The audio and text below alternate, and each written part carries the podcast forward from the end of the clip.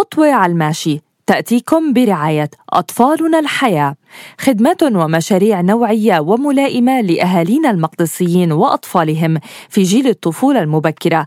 نقدمها لكم من خلال قسم الطفولة المبكرة وصفحة أطفالنا الحياة على مواقع التواصل الاجتماعي.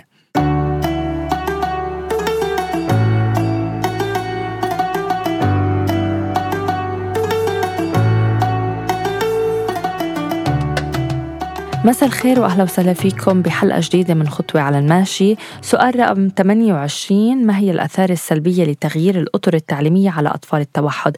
طبعا هذا السؤال تكرر من من كذا أهل وقلنا ضروري إنه كمان آه، نتطرق لهذا الموضوع واخترناه من بين الأسئلة آه، وأنا رح أترك الميكروفون ل لأمجد ليجاوب على هذا الشيء لأنه هو طبعا عنده باع طويل وتجربة آه، طويلة بهذا الموضوع. أمجد شو جوابك على هذا السؤال؟ مرحبا مرام مرحبا لجميع الأهالي وخصوصا الأهالي اللي بعتوا هذا السؤال. طبعا إحنا بنكون عارفين إنه إيه، بالنسبة لأطفال اضطراب طيف التوحد بأي مرحلة عمرية كانوا فيها كانوا صغار وإن كان لحد عمر الشباب وإن كان لأي عمر بنحكي فيه عندهم تحدي كثير كبير مع تغيير الأطر التعليمية ومع تغيير أماكن التعليم.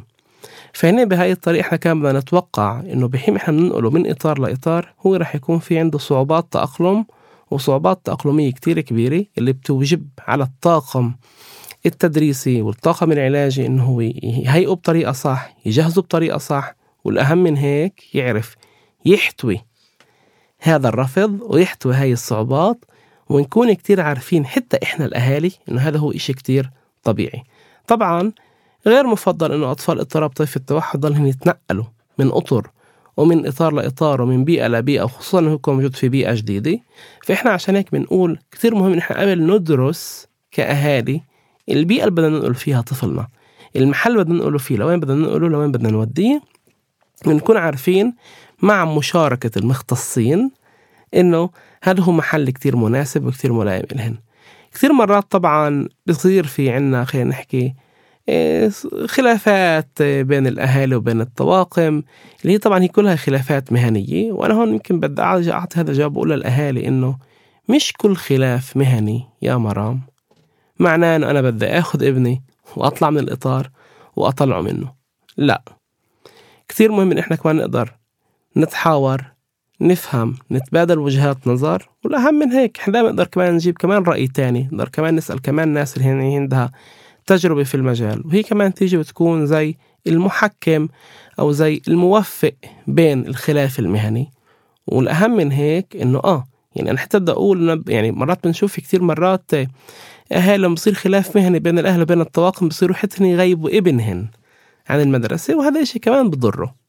فعشان هيك نكون عارفين إنه أكيد في تأثير مش كتير مفضل مش كتير محبذ هذا الموضوع وبالتالي بحين ما هو بينتقل على إطار جديد. كثير مهم إحنا نكون محضرينه تحضير مسبق.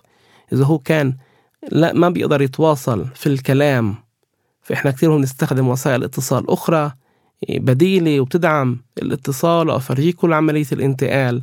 لازم في كل يوم بيوم وكمان نكون مجهزينه. لا التحديات الجديدة للإطار الجديد ما بنطلب منه مرة واحدة إنه يعمل الأشياء في هذا الإطار. يعني مثلا مش مطلوب منه فجأة يصير ينفذ جميع خطوات البرنامج. لا لازم هو يكون شوي ماخذ وقته وماخذ إيه، إيه، إمكانية إنه يتعرف على هذا المحل الجديد. وطبعا مرام راح يكون في إلنا مش موسم مواسم عن أطفال اضطراب طيف التوحد وذوي الاحتياجات الخاصة. ومن اليوم بنقول للأهل استنونا وانتظرونا بخطوة بخطوة. ورمضان كريم. رمضان كريم.